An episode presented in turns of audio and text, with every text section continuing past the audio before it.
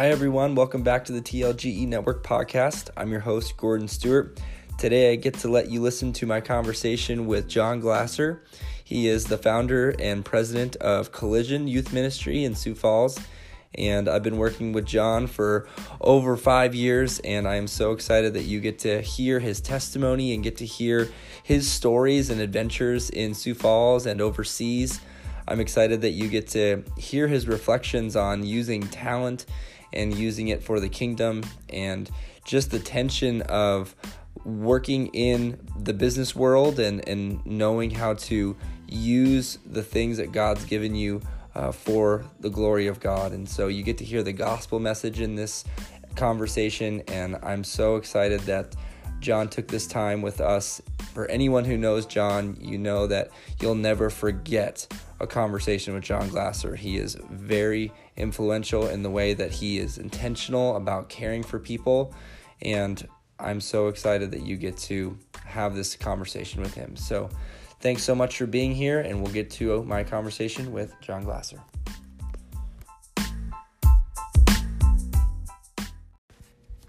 All right, everyone. Thanks so much for being here. I have an awesome guest for you today. This is a longtime colleague and mentor and supervisor and a friendship of that I cherish and continue to see greatly impacting me and my family for the rest of our life. And that is John Glasser. We're sitting here at the Collision office. John, how are you feeling? And how has the day been just in general? It's a loaded question, mm-hmm. But hello everybody in podcast land. Yes. Wherever you're listening. Today has been good. It's a beautiful day in South Dakota. Yes. Which is a relief based upon quarantining and coronavirus, mm-hmm. and staying home and having kids at home and yes. Just managing and balancing and a lot got accomplished today, so amen. I feel accomplished, overwhelmed, yes, and relieved that it's going to be warm tomorrow. Amen. And I just see the river that we're on right now, and that's we're washing, just being washed. Oh yeah, this is going to end soon, people out in podcast land. Yes. It's going to be it's ending soon. Yes, amen. Well, I brought you on the podcast today, and for those of you who haven't listened to the introduction of the podcast, this is a time where we get to hear from devoted men and women who want to see us reach our full potential, and that's why I brought on John.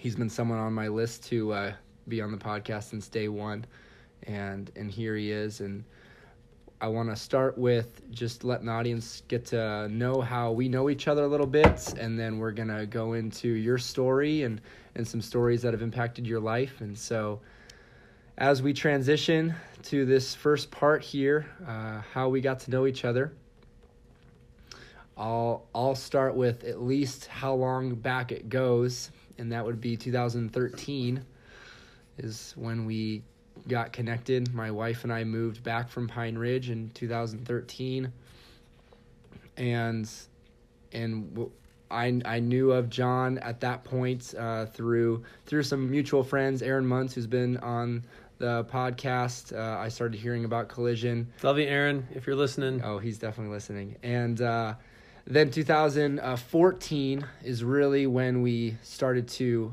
meet, because my wife and I had moved back officially from Pine Ridge, and I was working at Harrisburg North Middle School and working at Select Painting, and I was also passionate about youth. I just got done with a youth ministry in Pine Ridge doing skateboarding, and I was on fire to continue what God had for me in Sioux Falls. It was a little bit unclear, and so I was looking for a spirit-led ministry. I was looking for spirit-led men, and God got you in my path, and I can't thank him enough. I really can't. So that brings us back to 2014. So since 2014, what comes to mind?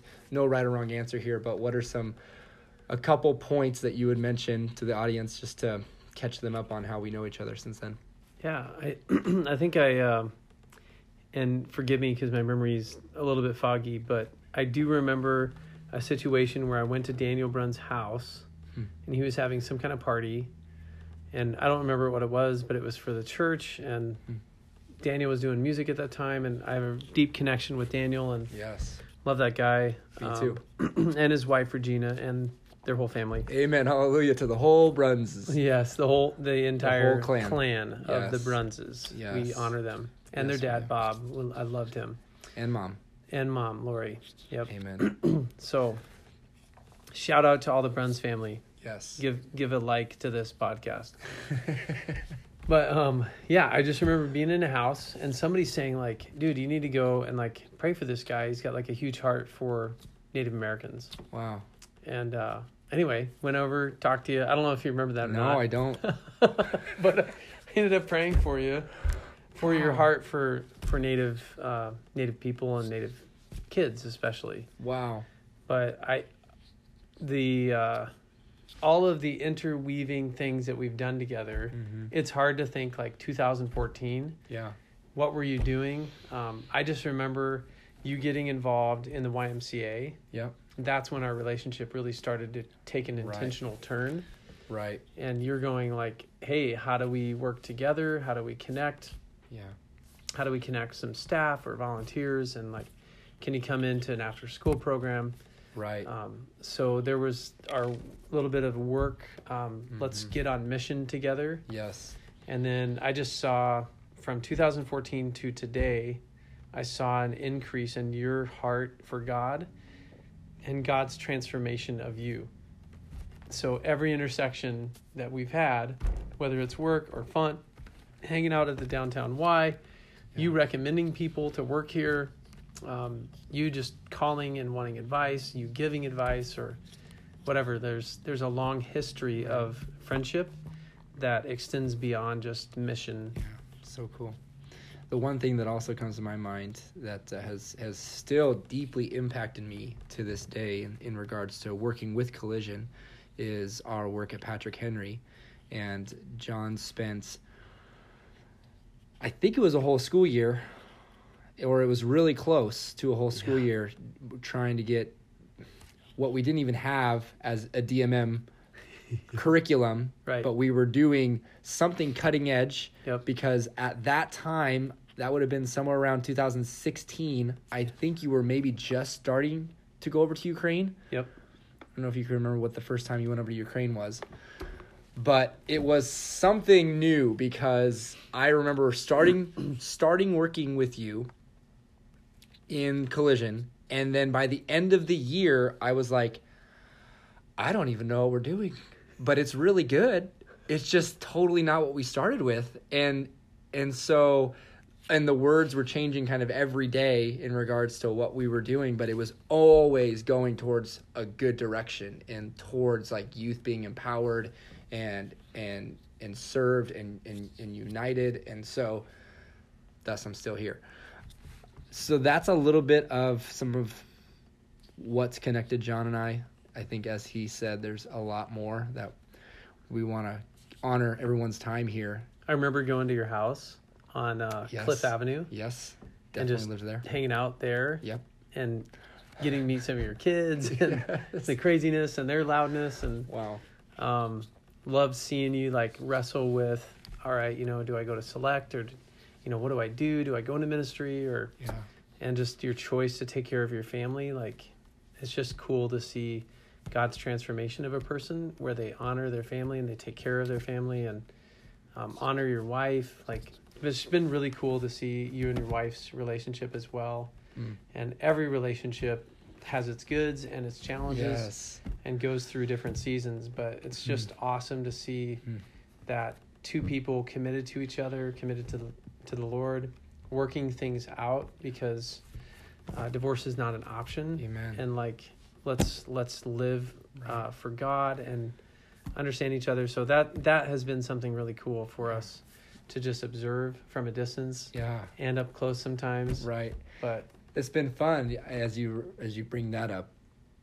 When I think back to, like, how has our relationship stayed so woven and still increasing, and it's hard for me to understand like why in some ways. Just but I think back to that time I called you when I was living at that Cliff Avenue house, and it was an intimate topic. It was about my marriage, and it was a hard thing to talk to you about. You know, you were essentially a colleague, somewhat of a supervisor, and yet I shared that with you, and just the way you responded was so loving and compassionate. And that's just been how our relationship has continued to grow. And not to say that we even haven't had moments where you know, working in kind of distance, we're working with distance in the sense of like, I work full time for another company and you're devoted here full time and I'm doing this part time. So there've been times where it's like a lot of faith to, I think we're on the same page. We haven't got to talk as much as we want to, but there's definitely been, I think, probably a handful of times where we both thought to ourselves, I think we're good. I know it's been a while. And then we reconnect. Yes. And every time we reconnect, there's just, we're edified and like affirmed of like, we are really good and God is doing amazing things. Yeah. One last thing I'm going to say about his family. Yeah. His wife, Ellen, is now working with Collision, and she is phenomenal. If you don't know her, you need to meet her. She'll read you like a book and like sum you up in like a second. But that gift is phenomenal. And then Ember, I get to meet and know your daughter, Ember. Yeah. I don't know if that is okay to say. Yeah. Okay. Anyway, Ember is the spitting image of Gordon. And as a 5-year-old. As a 5-year-old, yeah. I get to know Gordon through his daughter. Right. She was in our office today, and she's just like energetic, full of energy, full of life, like wanting to do everything all at once and wanting to involve you in it. Yes. And that is Gordon. And I loved it. I was like, hey, we're going to be painting our window, kind of like stained glass.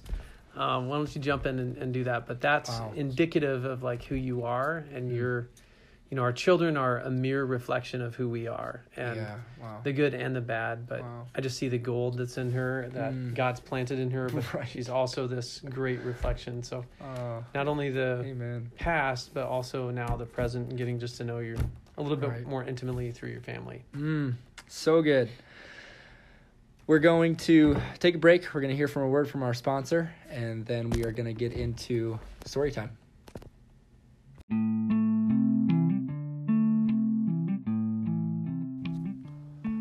Hi, everyone. Our sponsor this month is Select Painting. With over a decade of professional experience in the Sioux Empire, voted #1 in local best surveys for 8 consecutive years, Select Painting is South Dakota's largest painting company. I am honored to say that while SP continues to impact the lives of their employees and customers as they grow, the company relentlessly aims to deepen their vision of transforming lives, growing in excellence. I have the honor of witnessing the owners, managers, and painters continue to practice the values of family, fun, grit, and growth in a way that changes the atmosphere of every job site they work on. In May, Select Painting is offering a special Painter for a Day package, while continuing to give free estimates to residential customers. We want our customers and employees to know we are doing everything that the CDC has recommended for construction equipment and staff to be clean and safe during this COVID season. Select Painting is in the middle of their recruiting season, hiring positions for commercial and residential for the spring, summer, and fall. Thank you again, Select Painting, for all you do to make this podcast a reality. Now let's get back to our conversation with John Glasser.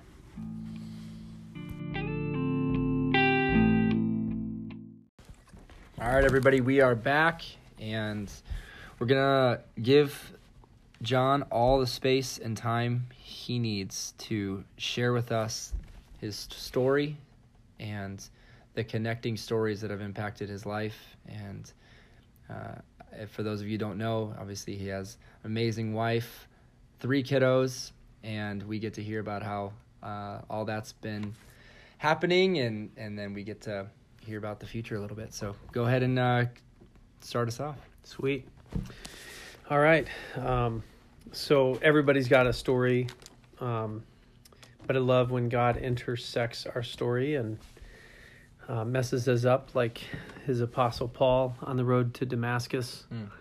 But my story starts, I was born in Georgia, and my parents had moved out there to go to Bible school. My dad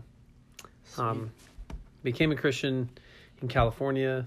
They went to a church across the street, Conservative Baptist church, and then my dad really felt called to go into ministry, and so they went to Bible college at Tennessee Temple in Chattanooga, Tennessee. I was born in a Lutheran hospital across the border, and it was a free hospital in Wildwood, Georgia. So those are my beginnings. I'm a Georgia boy. Never guessed that, right? No, I did not know that. So anyway, moved back. I don't remember all the moves because I was young, but my dad became a church planter in California. So we were in California. Some of my earliest memories are of my grandparents' house in Sacramento. Yeah. And just being in church all the time. And then my dad got a call to Utah, and we planted a church in Utah among a huge Mormon population. Sweet. And then I think we were in Colorado for a little bit, and then moved back to California till probably I was like 8 or 9 years old. And then my dad got a call. The way that the Conservative Baptist Church works is like somebody calls you. You don't send a resume. Nobody sends resumes. They just hear from God, and then they contact people. Awesome. Yeah. It's radical and crazy, but that's the way it is. So my dad, to this day, if you're listening, Dad, love you. And amen. You know this, but yeah, to this day, he despises our whole resume system and kind of HR within the church. But anyway, he ended up getting a call to go to a Baptist church in Riverton, Wyoming. And so sweet, right over the hill from where I was at. Yeah. Gordon, were you in Douglas? I was in Buffalo. Buffalo, yes. Love Buffalo. Yeah. Anyway, we're both California kids. Yep. And Wyoming kids. Yes. So grew up primarily from like 8 or 9 years old to 18 in Riverton, Wyoming. Riverton's a city of about 12,000. We were going to Christian school, and then something happened in like fourth grade. I don't know why we stopped. I can't remember, but we went into the public school. So we were extremely poor. We lived in the basement of the church. Wow. And so my dad and my mom were doing their best to take care of us. So not a dishonor to them. My dad ended up taking like a roofing job and owning his own roofing company and pastoring. So he was bivocational. And then my mom started to work as well, just to make ends meet. But I remember going into public school, and that was a really horrible experience for me because I had like really secondhand clothes and got made fun of a lot. But going into middle school, I entered into cross country, and there was a guy named Ron Thon who was my cross country coach, and he passed away probably 15 years ago. So Becky, that's his daughter, if you're listening, loved your dad. He believed in me, and wow. I started to win every single race that I was racing in Riverton. Come on, wow. So that was a booster to my confidence. And just, you know, if you're listening, I mean, this whole podcast is, you know, helping you to become better for the good that God has placed in you. Reach that full potential. Yes, reaching that full potential. And I think that I just had a hard time like getting picked on a lot and not having vision just because you're just surviving. Right. And you're just trying to survive. That was my middle school career, was survival mode, but cross country, track, that really helped give me something that I could be confident about. Yeah. And that raised my level of confidence. 9th grade year, obviously like hormones kick in. I start getting interested in girls, and my confidence level is ever increasing. Right. And so I went on to become a state champion in the 800 my senior year. And that was a ticket to Sioux Falls. Rich Greeno came out and recruited me, but my high school career, I loved like high school and connections with people, and so my personality is the same, but really I think Satan weaved himself into that, and my own sin, like really started to chase after my own sin, and that involved girls, and when I came here, I didn't want to go to Sioux Falls because it was a Christian college.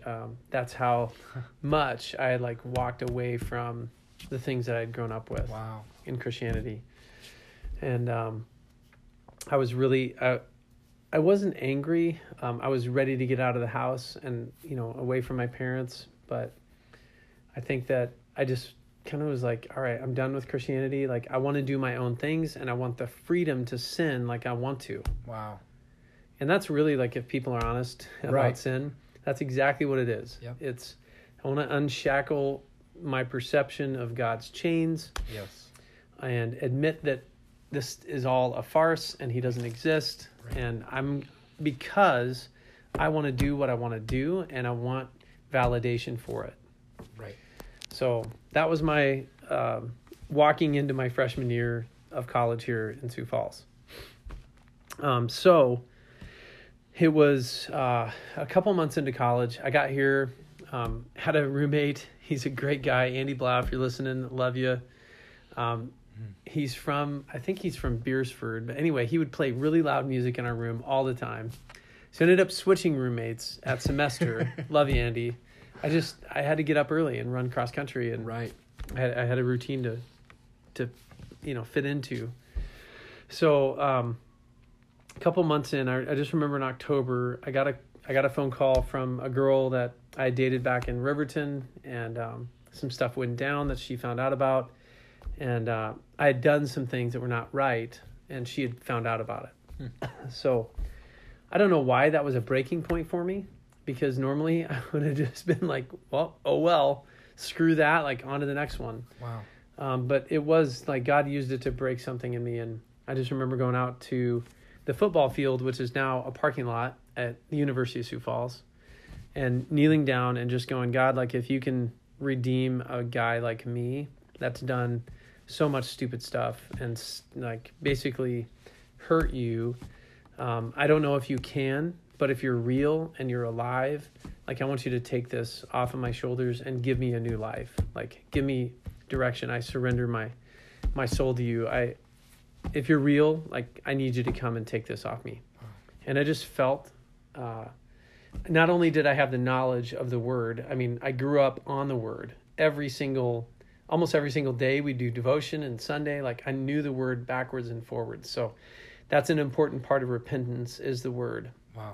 The word comes in, it's sharper than a two-edged sword. It cuts between the bone and the marrow, and the sword, soul and the spirit. Yes. It does not return void. God uses it. Right. So amen. The word, you know, conversion without the word, I just have a question about. Like, the word is what God uses in people's lives to transform, and his spirit uses that to grip our hearts. So I just want to give that as context. I knew the word. That's so good.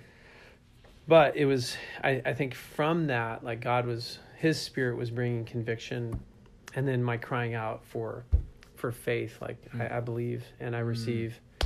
And I felt on that football field just a lifting of the sin, amen, forgiveness, and a blanket of righteousness, which is the blood of Jesus Christ over me. And, I was not completely transformed in my flesh, but I was in the spirit. Come on.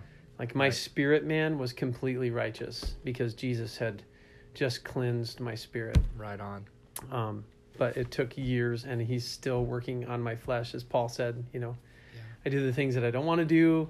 But I know what I should do, but I keep, you know, there's this battle between our spirit and flesh. Yeah. So that's the process of sanctification, but my justification was on the football field, October 1995, when I got here.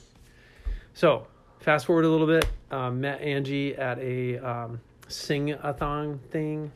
It was up in the Stewart Center, and they were playing karaoke, and I was singing to the Red Hot Chili Peppers, Under the Bridge. If anybody knows that song, shout out to the Red Hot Chili Peppers. I was doing karaoke, and I had a couple bands back in high school. One was called Fast Food Junkies. The other was called Spank. And that's how, you know, that gives you the context of long hair, earring, thought I was a hippie. And so it's, anyway, that style's coming back, by the way. Some good pictures, I bet. Oh yeah, it's great. But anyway, after I got done singing, I met this girl Angie, who had an interest in me, and so we just connected, and we ended up talking until wee hours in the morning, and awesome. God used that to introduce me to my bride, and right. Anyway, the rest is history, but yes. Like, it's really his story. I thought that I had seen my dad, really struggle with bivocational ministry and trying to provide for family. So I was self-determined, even as I was justified by the grace of God, still self-determined to determine my fate, determine my future. And I was like, all right, I'm going to get a business degree. I'm going to go into business. I do not want to be poor. Wow. I'm going to make as much money as I can. While at the same time, like, growing with Jesus. Oh, I love that. And God used it. Hindsight's 20/20, but I did get the business experience and the business degree and all the accounting classes, and then moved into a managerial role at Verizon, and then had experience in fundraising. And so, like, all of these pieces for my work, at which I thought I was self-determining everything, yeah, God was actually orchestrating to get me ready for what was next. Right. So when you think you're all in control, you have to step back and go, the Lord is orchestrating things in my life to move me to where he wants me to be and who he wants me to be. Yeah. So good. That's a little bit of my story. I also have another story on top of that yes. deals with now, but I'll let you ask the question. So good. I think let's take a break, and we will get into that story in a moment. Cool.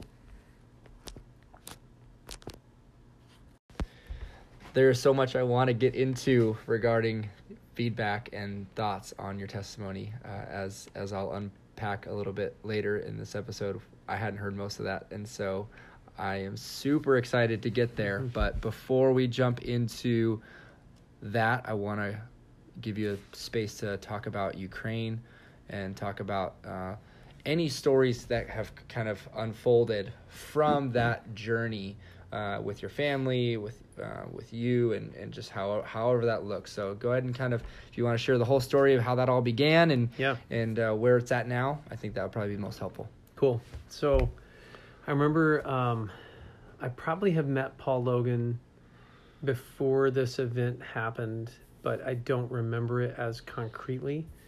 So I remember Bethany Duhame, now Anderson, was living with us for a while, and she was a girl that was connected to, I think, big school assemblies, and a good friend of mine, Chad Furlong from San Diego. Mm-hmm. And she was out here. I don't even remember why she was out here. Yeah. Just to maybe explore some new roots in Sioux Falls, and I just can't remember, but we gave her a place to stay. So she and I were leading worship for the Outpouring, which is it's an organization, a group, led by a great friend of mine, Susie Wingler, and her husband, Gary. And so they've been doing the Outpouring and really believe for an outpouring of the Holy Spirit in our city for years. They have that. They have Direct Line downtown, which is across the street from the mayor's office and, that place. So anyway, Bethany and I were leading worship, and I just remember, like, it was pretty radical worship. And Paul Logan comes up, and he's just on his face, like, crying out for Ukraine and crying out to God. And at the time, I'm like, whoa, like, this guy's, like, passionate about, this stuff. So anyway, I just kind of, I met him there a little bit more intimately, introduced himself and so forth. So fast forward, after that experience, he intentionally just said, hey, you guys need to come as a family to Ukraine and be a part of one of the camps that we put on for students that don't know English. They need some people that speak English and can help teach them, and we share Jesus with them, etc. And I just told him, I'm like, Paul, I'm freaked out by planes. I don't want to go. I will never go overseas because I don't want to crash over the ocean. I mean, that's, like, one of my worst nightmares. Wow. So pretty much I canceled his request. And then he came back again and requested it again. I think like 3 or 4 times he attempted just to go, man, just really pray about this. Would you pray about this? And so for the 4th time, I'm like, okay, fine. Like, if you just stop bugging me about it, I will pray about it. Wow. So went back and prayed, and God told me to go to Ukraine. It wasn't an audible voice. It's that still small voice, just right. Peace and confirmation that we were approaching a 7-year period, or actually it was more than that with Collision, but we had just implemented some new policies and procedures, which allowed us to take a sabbatical. So it was like, all right, I might as well obey the Lord and take a risk. So if you're out there and God is telling you to do something and you have been disobedient, don't be disobedient, because there's so much joy in saying yes, and God's going to protect you and provide for you, because wherever he's guiding you, he's going to provide. Yes. That is promise. One of the greatest things, hopefully, that you can glean from this podcast is where God guides, he will provide, period. Right. So we took the trip. We didn't die in an airplane. I'm still here alive talking to you. And went over there, and Paul is just radically on fire for evangelism, and we caught that bug. Wow. And he was starting to read a lot of stories from China about a pastor that had multiplied and really led millions of people to Jesus through this church multiplication movement. And Ying Kai. Okay. Yep. So Paul was telling me, like, hey, you need to get into this and you need to follow this. And here I am looking up to this guy who's probably 20 years older than I am. Mm-hmm. So really, older, more mature, maybe further along in that, missionary journey, heart full of, fire. And so I definitely looked up to him, and I still do. We still have a great, great friendship now. But I just went, okay, like, he knows what he's talking about. He's leading people to Jesus off of the street, discipling them, and they're getting connected into a church and then flourishing, and I'm seeing it alive, and I'm going on the crusade with him on the street, praying for people. Like, it changes your life when you experience something. Mm-hmm. You don't just talk about Jesus and about all of the great things that he's done, but when you encounter him in mission, it changes you. Right. So it was not only like Paul was saying these things, but he was doing them. Yeah. So it added validity to, hey, you should pay attention to this and actually implement it, because it works. So came back just on fire, and implemented some things and changed some things pretty radically. That was what you were mentioning earlier in 2016. And really, we were going one direction, and then we took a left turn. We did. Hey guys, this is great. We're doing outreach. We're trying to figure it out, but we're going to implement this. And I know that this is the way the Lord is leading. Right. So Paul, since that time, since implementing some of those principles that we learned from Ying Kai and multiplication, church multiplication principles, he and I have just become very close. We talk every week, fill each other up, pray for each other. Wow.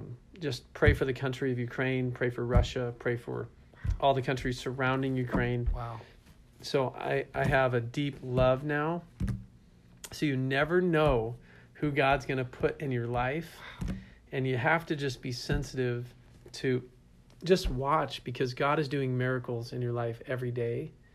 And we're so dull to his presence that we don't recognize. There's 1,000 miracles every day if we would just wake up to his presence and just go, man, God, like, even today, you're everywhere. You're surrounding me. I live and move and have my being in him, as Paul wrote. Like, he is everywhere. And I think a lot of times it's just our own minds, our own battle in our minds, that we stop recognizing his presence. Mm. Are there any other stories that come to mind that from that place of experience that you were talking about that really has shifted and moved your heart towards what you're going after in the future? And that could be as a founder and president.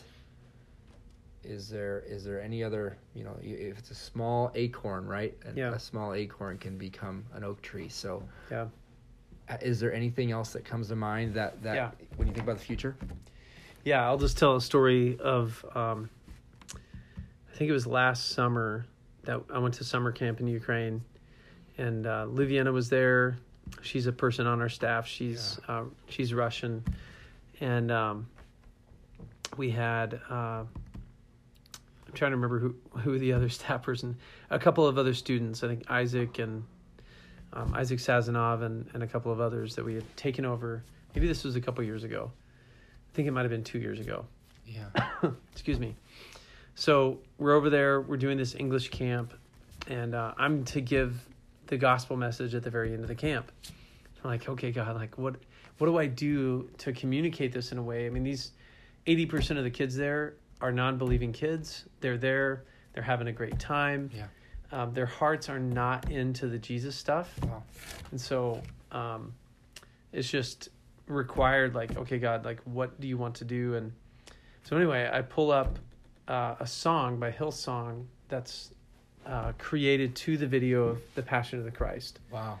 And anyway, I start sharing the gospel first and just, start it. Here's our brokenness and separation and why we're separated and hell, and like God created us to be with him, but because of brokenness, like there's this separation and what happened in the garden and all those scriptures and the consequence of sin and all of that. And then I said, I just want to play you why God had to come himself. So religion is about man getting to God. Christianity is actually God planning to get to us. And so Christianity is not a religion. It's God's plan to come to us. And so played that video of Hillsong's song, and it's Jesus just getting torn to shreds. Wow. And The Passion, if you've seen it. Yeah. It's a graphic depiction of Jesus' death. So I didn't understand how the response would be, but it was so dramatic. Like these kids who have grown up in really agnostic, semi-Orthodox, which means they go to church maybe once a year, homes were just weeping in their chairs. Wow. And then they just got up on their own and like walked to the front. And then we just started praying over them. And I'm like, just even right now, like getting goosebumps because the power of God was so strong. I'm like, this needs to become the normal. Like, people are so hungry for God and for the truth. And even just their sincerity of seeing God torn to shreds. I think when you become familiar with God, familiar with Jesus, you're in grave danger. Wow. And, Jesus said, I couldn't do many miracles here because you were too familiar with me. Yeah. And so just to see the sincerity of these kids' faith, meeting the Holy Spirit and coming forward and really weeping over like, oh my gosh, like God did this for me. And for them to see it for the first time just wrecked me totally. Wow. So came back, I'm like, I can't do anything different. Like I've tasted this. I've tasted the goodness of God and somebody's innocence in responding to the Holy Spirit. Like, I can't do anything different. Right. There it is. Wow. Well, this is going to be a fun time of unpacking what's been spoken on. And I know for those who are listening, you probably want us to go for another hour. But we're going to jump into our equipping section now. And we'll unpack some of the stories. All right, everybody, I am really excited for this part here. We're going to jump into having a conversation about what John's talked about, and I've taken some notes down here, things I want to touch on, and I want John to have freedom to be able to like kind of deep dive into some of these things. And so I'll start with really what do you hope people get from, the stories that you've just shared, and we'll start there, and then I'll kind of dive in a little bit as well. But when you think about your stories, what spiritual practical tools have you seen be beneficial to you, to others, and just kind of highlight those, and then we'll connect some dots. Cool. Yeah, I hope what you get is that wherever you're at in life, whether you've been a believer for years and years and years and you know everything, or this is just really the first time that you're hearing this, and maybe you've never heard the gospel message about Jesus, is that Jesus is always doing something new, and it's always exciting. Yeah, and I think the practical tools that I've used for years and years and years is just opening up his word, listening to it, hearing it, getting good teachers to teach you. Yeah. I listened to Chuck Smith from Calvary Chapel. He's passed away now for a few years, but is that in California? Calvary Chapel? Yep, California. Yeah. California connection. And just fills me up, like wherever I'm at in the Word, that's my favorite place. And when you have that base of knowledge of God's Word not only transforms your heart and your mind, it renews you and it gives you hope. So if you're looking for hope, and I wouldn't recommend just going in and picking verses out of the Bible. Right.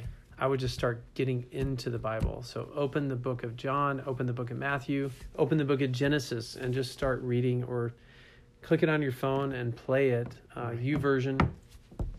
I think just having a daily hunger and an appetite, and sometimes you're not going to feel it. It's not about your feelings. God says, like, without faith, it's impossible to please God. Yeah. So faith is things that are hoped for that are unseen. Yeah. That's what Hebrews 11 says. Yeah. So I think the truth is that God's word is eternal in the heavens. His word will never die. Like my words, your words are going to fall. Right. And really all of these stories, my story, in 100 years from now, if Jesus doesn't return then, nobody's really going to remember my story. Nobody's going to remember who I am. But Jesus' word will be forever. Yeah. So when we stand around the throne of God, as in Revelation describes all of these nations and tribes and tongues and people, it's going to be awesome to see, like, hey, God gave us a mandate to go win the nations. So number one practical advice is open up the Bible and just start reading it, dissecting it. Ask the Holy Spirit to give you revelation. So even before I read, like, God, give me revelation of what you want me to glean from the book of Jeremiah. Wow. What do you want to speak to me today? Not only about me, but God, what do you want to change in me? And then how do you want to impact the world through me? Right. So get into the word. Number two, prayer and worship is key to the Christian life. So if you are a Christian and you're not in worship, I would really highly recommend, no matter if you love old hymns or you love new worship, it doesn't matter to God. Like, God's not looking for, you know, super classy, great music that you're playing, but it needs to be glorifying to him. I think he loves that. The whole Psalms is in the Bible because of that. Yeah. Because he wants to take your eyes off of your circumstance and off of yourself, and he wants to fix it on him and his son on the throne. And when you have your eyes fixed there, your hope begins to rise. There's a great old hymn, Turn Your Eyes Upon Jesus, and it goes, turn your eyes upon Jesus, look full in his wonderful face. That's good. And the things of earth will grow strangely dim in the light of his mercy and grace. So just to remember that if you don't have times where you're spending it in intentionality, getting your own mind off of yourself and your circumstances, then your circumstances and yourself start to take over. Right. And even though you love Jesus, you start to shift towards worldly things to try to correct or try to bring back that hope or bring back that feeling, when all the time Jesus is just saying, like, come and spend time with me. Come look at me, my son, my daughter, like, gaze upon my face. Come on. Just as Moses did in the tent of meeting. Yeah. We have access to Jesus now. By his blood, he ripped the curtain in the temple to give access to the throne room. So anytime, night or day, you have access. That's why Paul said, I can pray unceasingly. So practically get in your word. Number two, spend time in worship, listening to worship, singing worship, and then just playing it, and then in prayer, praying. You know, most of the time, I think every person, no matter who they are, will pray for themselves, because that's what we're most concerned about, our needs and you know, our desires. But God says, seek first the kingdom of God, and all these things will be added to you. So it is hard to get beyond ourselves, but if you can focus in on God, like, give me your heart for the city, give me your heart for neighborhood, the people around me, give me your heart for my friends, those that don't know you, my family, you know, and God starts to reveal some things if you just pause and listen. So every prayer session, every worship session, I would also say add a lot of time to just shut up, which is really hard for Americans to do. Yeah. And listen. Right. I don't care if it's silence, if you have music playing, whatever works for your brain, you need to shut up and listen. Right. Because God wants to speak some things. This does not work if you're not in the Word of God. If you do not have a steady diet of the Word of God, and you start to ask God to speak to you, it's sometimes hard to discern what spirit is speaking. Is it my own mind, or is it God's spirit? Right. But if you have a daily dose and you're digging into the actual Word of God, a lot of times God will start speaking back to you the things that you just read, and highlighting things that he'll bring out. Yeah. But he'll also speak other things to you, and about people, and about circumstances, and about decisions. And he's so good. So daily reading of the Word, listening to it, reading it, however you learn. And then just pausing and praying and worshiping, and then having that time just to listen to the Holy Spirit.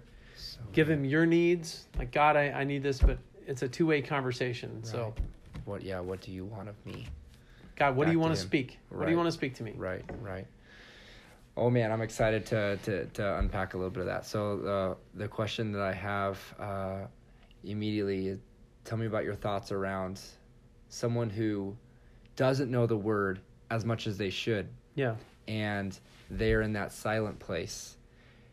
And from your experience, can you recall from people that you've led where they thought they heard from the Lord, but but they didn't? It just seemed weird. Like, they didn't seem to be hearing the way you've heard, and maybe that's because they didn't have like a healthy, firm understanding of the Word. Yep. And you and I both know that the enemy uses the Word at times and bends it and twists it and perverts it. Yep. He did it to Jesus in the wilderness. Yep. So what would you say to someone in regards to, like, really practically, even diving a little bit more into that, how do they really get to know that Word that you're talking about? Like, what's whether it's soaps or what would you really recommend to them to help them practically, like, know the Word? Go ahead. Yeah, no, it's a great question. And I know you'll teach on SOAPs. SOAPs, he mentioned that acronym. Yeah. It's just taking a section of Scripture. Let's say we're going to look at John chapter 1 tonight. Right. We're going to read it, reread it, restate it, and then look for, you know, what stands out to us. That's the S, Scripture. Yeah. O is, you know, observation. What do we observe about what stood out to us? Yeah. A is application. Yep. You know, how do we should apply this to our lives? Right. And then P is prayer. Yeah, praying the Word. I almost said practice because I'm so used to practicing in what we do, but praying that Word, which is really powerful. And then S is share. Yes. Yep. Which is the practice and going out and sharing. Right. But anyway, that's so good. Mixing that up because of the T for T and the multiplication stuff we do. Yeah. But I would say that even my own children have practiced listening to the Spirit. Mm. And, you know, sometimes they can come and go, you know, I really feel like God is telling me to do this. Mm-hmm. And I know that's not God. Wow. And so it's, hey, you know what? Can you go back and just find that in the Word of God? Wow. Like, find a confirmation, like wherever you're at in the Word, like if God is speaking to you something, he's not going to contradict himself. Hmm. And the Word of God is not just this old book that was put together by, you know, a ton of different authors over, you know, thousands of years. Like it is living and it's active. Yeah. Everywhere. Yeah. So you read it, God is going to speak to you through it. Yeah. So the filter always has to be the Word of God, the written revelation of God. Right. So if you're hearing something and a friend is sharing like, hey, you know, God really just, he told me this. And you know, because the Holy Spirit's telling you like, that's not right. Something's off about that. Mm-hmm. You just say, you know what? That's great. I'm so glad you're listening to the Word of God, or, you know, to God's Spirit. Yeah. But can you go back? Just something doesn't sit right mm-hmm. with me about that. Can you go back and get a confirmation from the Word of God there you go. About that? There you go. Because in that process, they have to go and like, yeah, okay, God told me that he wanted me to go to China tomorrow. Yeah. And I'm 12 years old. Yeah. Okay, great. Like, go find a confirmation from the Word of God, written Word. Mm. And, okay, you know, go make disciples of all, this is one of my own children, like, go make disciples of all nations, etc. But, all right, you know, are we ready for that? And, etc. So, and practically, just to go back to the Word of God on that answer, Jesus said, "Start in your neighborhood, right? Then go to outside your neighborhood, Jerusalem, and then you Judea, can go to Samaria. The nations." Yes. So even in that, I would give your family member there a suggestion of like, start, you know, closer to home. Yeah. Prove it here. Yes. You can be faithful in the small things. Yes. And I will give you more. There it is. Yeah. All right, I got two more things, and you tell me what order you want to go in. Sweet. The one is I want to talk about the talents that you've had and how you've learned to steward them with God. And I have a few noted down here of just some things that you mentioned that you are currently using those talents, but you could have used them in totally different ways. Mm. So I want to talk about that briefly. And then I also want to talk about... Oh, it's just missing me. I was going to take a note of it. So let's start there, and then I'll connect it out. So let's talk about talents. Okay. And the couple that I have noted here is you talked about running. Mm-hmm. You've talked about business. Mm-hmm. You've talked about fundraising. And all of those, you know, you could have used for many different outlets. You could have been a really successful track coach, I bet. You could have worked for United Way, maybe. You could have done some higher things in Verizon. Talk to us just a little bit about, like, what you're doing now. Because for some, they might not know exactly what you're doing. Sure. So give a little bit more clarity on, like, what your role is. Yep. And how have you used your talents and to get you where you are? As much as you want to share into that, just a little bit. Sure. So... for those that don't know, I'm the president and founder of Collision. It's a student-led outreach in schools, outside of schools. Really, our mission is to connect and empower students to ignite the hope of Jesus Christ everywhere. Right. And so it's been a lot of fun. Started 12 years ago with a girl named Bethany Bruns. Yeah. Shout out to the Brunses again. Yeah. And so... I get to be in that role where I'm utilizing some of those talents to help propel people into their callings and their giftings. I still get to touch base with business people and raise funds for this. Yeah. And just people in general that give. And it's a blessing, you know, to be a part of something that's bigger than yourself. And in ministry, I never thought I would be in ministry. I actually vowed to God... after I came to Christ that I would never be in ministry. I would never work with teenagers. Wow. Because I was in Verizon. I was managing a mall store. I just got really annoyed with teenagers. So I made a vow, like, God, I will never be in ministry because I don't want to be poor, and I will never work with teenagers.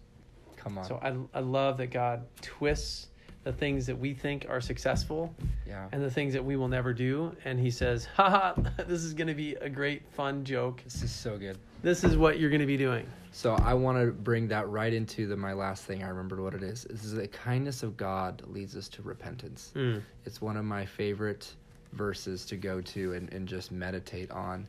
And I was telling you off the podcast about the scriptures that's been on my mind a lot recently is about the talents. This master gave one talent, gave another 2 talents, and another 5 talents, and I'll share that story on the outro. But so you've had these talents, and even that's a perfect segue for talk to us about the kindness of God that leads us to repentance, and that's an amazing testimony of what you just shared. Is that was probably a pretty serious repentance journey to get back to ministry and youth and now leadership and founding. So that's a big turn. What's on your heart as far as thinking about the kindness of God for the future and for many who haven't repented before, don't even know where to start? Yeah. Why would the kindness of God matter in that? I love the story of the cross and Jesus, the birth, everything. So just come back to that. Like, God showed his great love for us that while we were still sinners, he died for us. And just his, the grace that he has already shown, his kindness really leads us back to the birth of Christ. So no matter where you're at in the world, if you're listening from the Middle East and you're a Muslim tonight, or you're a Hindu in Asia, or you're, a Christian that's been to church for years here in South Dakota, God, has not changed. Right. God does not change. He's the same yesterday, today, and forever. And so I love the gospel because it never gets old and it's always fresh. Right. And his kindness was shown that, man, while we were still depraved, the crazy thing is that we actually deserve as a planet, as a whole people, to be totally separated from God eternally. We deserve it. I deserve it. It was that recognition on that college football field of my sin, even though at the time I just was like, God, I don't even know how you could even accept me. Wow. I'm so full of just, ugh. Right. It's actually the best place to be. If you don't recognize that you're totally depraved, totally not worth God's love, totally separated from him, that is the Spirit's conviction. And when you read the Word, God brings conviction to your soul of your sin. It's a mirror that reveals, God, man, I can't do this. I can't try harder. I can't be better. I can't do better. Do better, try harder is not the gospel. Right. The gospel is that God found me while I was a sinner, and his Spirit brought conviction, and his Spirit brought life. Oh, man, I love it when it's that simple. You go back 2,000 years plus. Yeah.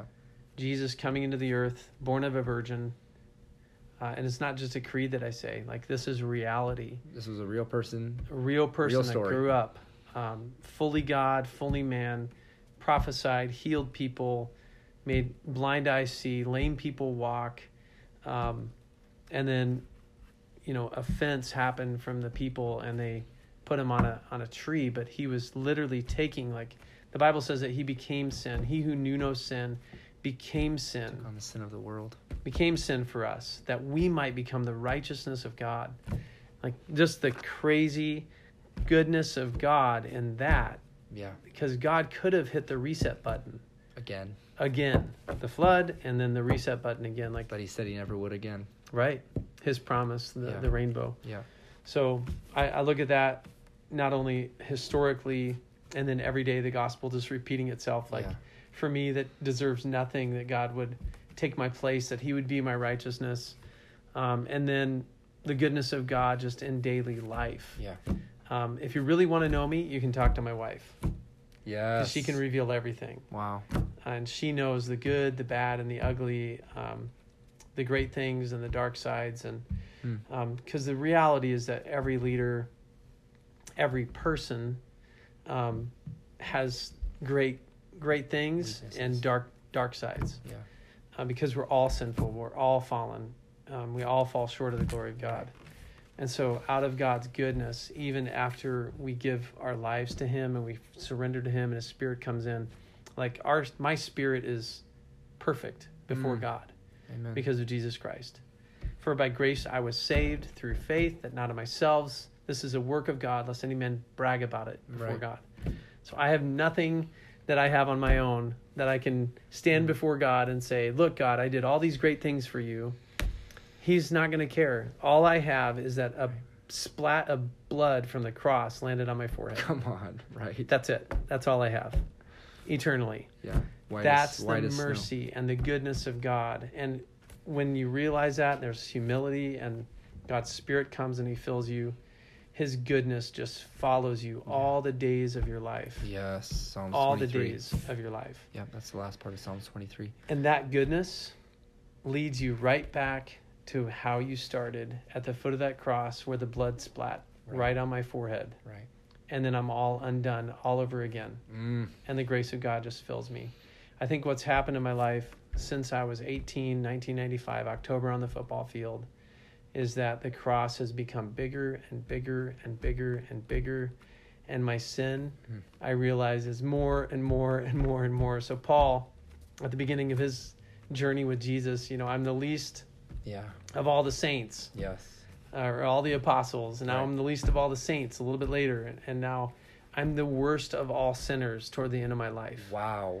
Like this drastic realization as his life went on. And so same with mine. As I near 80 or 90, I pray that God allows me to live that long. My hope is that the cross is the biggest. And I realize, like, I am a great sinner in front of a holy God, and the only thing is that I have the goodness of God that has continued to lead me to repentance every step, every day of my life. And that, when you understand the grace of God, creates a spirit of humility in you. So good. Let's jump right into the challenge section here with something on my heart regarding that. And for those who know me, I love processing just where each listener is individually. And in this challenge section, the goal is not to leave you feeling bad or guilty, but we want to leave you in a place where you feel supported, encouraged, but also have like direction to like what the next step is, to change, to transform, to grow. And so that's what this challenge section is for. And what I want to highlight with what John is saying, the first thing that comes to my heart is repentance is genuinely a daily thing. There was that moment with John on the football field, and when I was 21 in my dorm room, and that was the first repentance. But every time we sin after that, and God, I pray that it's less and less and less and less and less and less until we are sanctified. And for some of those sins, you can transform overnight. In Jesus' name, you can have chains broken and patterns broken, and you never have to do those sins again. That can happen for you. It's happened for me. It's happened for John. And it can happen for you. That being said, some of these sins, the things that come to my mind would be like anger, would be greed, would be jealousy, envy. Those sins, when they come up, I look over at my neighbor's grass and I think, golly, they have such nice grass. Look at my patchy grass. And I'm envying. I got this weird thing in my heart. I'm not praying for my neighbor Julie. I'm thinking about her grass. What a waste of a thought. What a waste of time. And it's that type of sin that I just want to tell you If sin is like a pebble in your shoe, and you just let a bunch of pebbles wind up amounting in your shoe, you're going to be so distracted by the sin. You're not going to be looking at God. You're not going to be focusing on God. You're not going to be thanking God. You're not going to be praying for others. You're going to be distracted by pebbles of sin in your shoe. How ridiculous of a life and a waste of time. And I know that if you're listening to this, you have such a greater destiny than to be distracted. You have such a great destiny, and you know people that have great destinies that you can share this with. And so repentance is simply, God, I am letting you take this shoe, and I am however it works. If you got to throw the shoe away and I got to start wearing sandals or wearing no shoes or whatever, like, let him have that thing every single time. And that's what repentance looks like from my experience. And so take that and compare that to the Word of God. And that would be my challenge for you is don't be afraid to keep repenting, and don't be intimidated by that word, because it is a powerful word for a reason. And so that would be my challenge for you. John, do you have anything that's stirring on your heart? Thinking back on this conversation, it would be anything on like last words, and just anything that you would really want, that you think God is highlighting for our listeners. Yeah. I think when you realize that God has saved you, and maybe you're not there tonight, like maybe you haven't really believed in Jesus, that he's the Messiah, that he is God. And I would just ask you to pray and ask God to reveal himself to you. I mean, I did that, and he did. He is real. Mm-hmm. He's alive, and he's working, and he's powerful. Pick up the Bible, download YouVersion on your iPhone or your Samsung or whatever device you have, and start listening to the Word of God. Right. And just ask him, Lord, I don't know where to start. So that's my challenge, is like, just give God a chance to speak to you, even if you're questioning and you're doubting.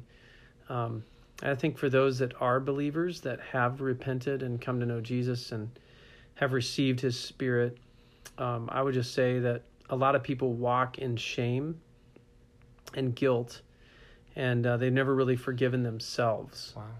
And so I would say that you have to go back to the Word of God again and look at, he who knew no sin became sin for us, that we may become the righteousness of God. Come on. That now we are seated with him in heavenly places, according to Ephesians. Love that. The Spirit in us has been perfected, because God no longer sees us, he sees his Son, Jesus. So there's this blood-stained, washed Spirit that when we die is now going to be with the Father because of Jesus. Nothing that we've done that we can take credit for. And I think a lot of times I see believers operating in shame and guilt. And just to say, like, just pray and ask God to lift that because that's not who you are in your spirit. And your spirit needs to line up with the natural, like your physical body as well. God created the physical body, and he loves. Yeah. Obviously, he took on flesh. He became one of us. So forgive yourself. Forgive others. Jesus is really adamant about that. Like, yes, the forgiveness of others, right, and how that affects us. Right. And you can carry a lot of bitterness and just even from being, hurt by others or whatever, like, right, that bitterness can destroy you and cause health issues and all sorts of stuff. So forgive yourself, forgive others. Right. So good, John. And just know. And I think the knowledge comes from renewing your mind in the Word. Mm-hmm. So if you're not in the Word, I would just challenge you to get into the Word. And if you are, and tonight you're like, man, I've been in the Word, I'm still stuck in a cycle of lust or envy or jealousy, and I can't break it. There is no condemnation now for those that are in Christ Jesus. You're not condemned. don't get into self-condemnation or even just feeling condemned. Mm-hmm. Reach out to some brothers. Reach out to some older men, older women that you can really entrust and share. Yeah. James says, there's healing when we confess our sins with one another. If you don't have anyone that you can confess even your shortcomings to, I would just challenge you to find someone, because there's so much freedom and so much healing. And that's why there is the church. Even when I say that word, ecclesia is, the people of God, the body of Christ in a city. And obviously God wants you to reach out to people and, to make a list and to pray for them and to care for them and to share the gospel with them. And there's so many strategies that Gordon can help you with and I can help you with. Yeah. But I really feel impressed by the Holy Spirit tonight just to talk about getting people out of their chains and into health, and so that when they do start sharing and they do start discipling and they start witnessing to their neighbors, they can also share with those people how to overcome sin and darkness and evil and just to bring a mass wave of not only salvation but of healing as well. Yeah, you and I have walked with a number of people, I'm not going to name them just to honor them, that have walked into ministry feeling unqualified because they haven't had 100% victory in every single topic, and they do have old chains that are still even if they're not bound by them, they're broken, but they're still like dangling. You can still hear them. Yep. And I think that's what you're kind of speaking to right now is come to someone even in that mess, even if there's chains still rattling. You're somewhat free on the outside. Everything looks good for the most part, but there are definitely that there are still things. God does not require you to have it all figured out and have no problems to repent and come to him, and that's the whole process of discipleship and the whole process of really growing. And so I think that would be just to kind of conclude that full thought. Well, we have journeyed a long ways here, and I just cannot thank you enough, John, for being here. I think about a man who has definitely been given, I don't know if it's 1, 2, or 5 talents. Only God can judge that. But however many you've been given, you have invested them wisely. And you are going to reap, the double portion, whatever that is.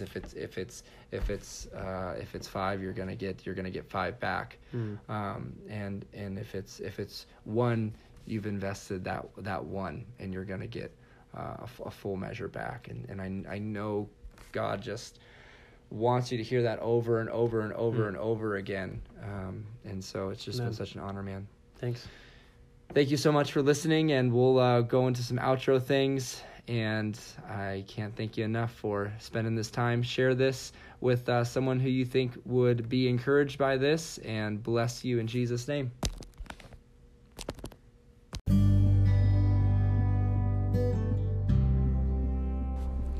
Hi, everyone. I hope you enjoyed our conversation with John. I'm going to read a scripture and kind of connect the dots around why I titled this conversation as I did, and talk a little bit about John just from a personal place of knowing him, and some things that didn't come out in the episode that I really want to make sure is highlighted. So the verse that I'm going to be reading for is out of 1 Samuel. It says, "Has the Lord as great delight in burnt offerings and sacrifices as in obeying the voice of the Lord? Behold, to obey is better than sacrifice, and to listen than the fat of rams." What I know about John is that from everything that I've ever seen and everything that I've heard, is that John truly has a servant heart for leadership. And with that, he desires to empower and lead anyone around him who is willing to learn and grow. He's done that for me on various occasions, and I've seen him do that with so many people, whether it's youth or young adults or the way that he works with the board members. Truly a blessing to watch him interact. A key passage that comes to mind when I think about John is out of also 1 Samuel 16:7.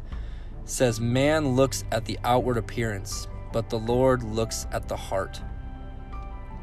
And when I think about David's story, King David, there's a part around 1 Samuel 16:13 where in David's young journey as a king, he prays to the Lord to ask if he should go into battle against the Philistines. And the Philistines historically had just been really challenging. And the way that I've seen John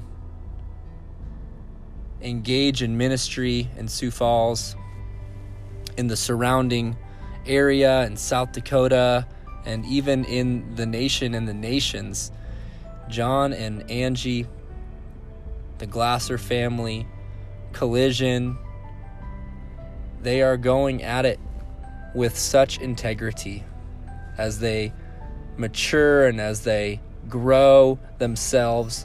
They are learning what it looks like to want unity above all things, want to partner with churches, want to support pastors.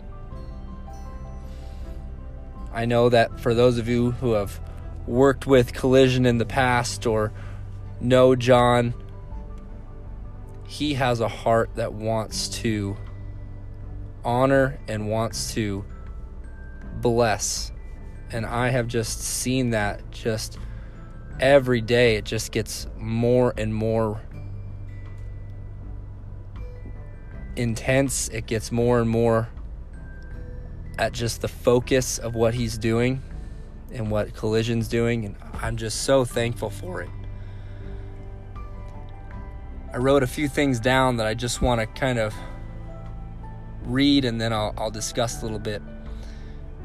I've witnessed John intentionally pray and seek God,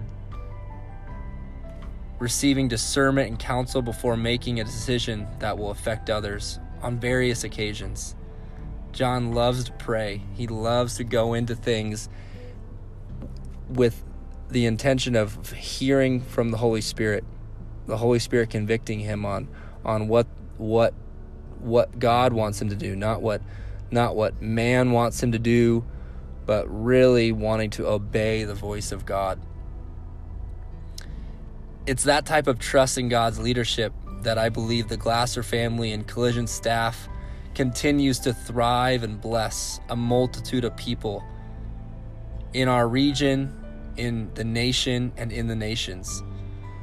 I believe that what's happening in Collision and what's happening through just the vision that the Glasser family has is going to seriously impact our 5-state region of South Dakota, North Dakota, Minnesota, Iowa, Nebraska.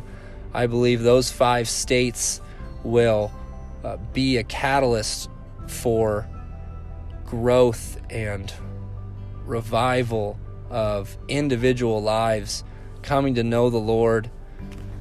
And I'm so excited to be a part of that and to be able to walk alongside this ministry and this amazing family. I'm going to end just by saying briefly that John is available on Facebook, and if you ever asked him just for his personal number, I know that he would dish that out really quick, and he would love to sit down with you. He likes good food, and he likes healthy beverages. And for those of you who this is your first time listening, thank you so much for listening. And for those of you who have been listening for a long time, I hope that this was another encouraging conversation. And I've really looked forward to getting this episode published. It's been a long week. and I am sorry that it came out a little bit late. I try to get these out by Tuesday or Thursday in a given week, but today is obviously Friday. But happy May 1st. Bless you in Jesus' name, and I'll talk to you next week.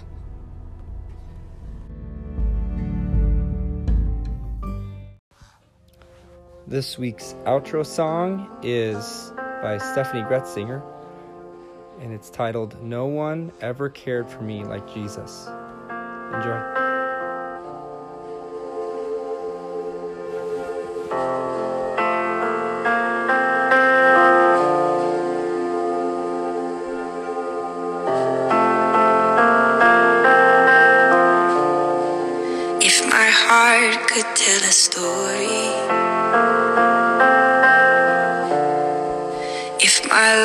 Would sing a song if I have a testimony, if I have anything at all.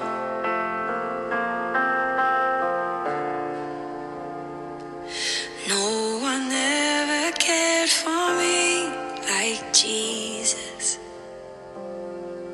His faithful hand has held me out this way. And when I'm old and gray and all my days are numbered on the earth, let it be known in you alone my joy was found.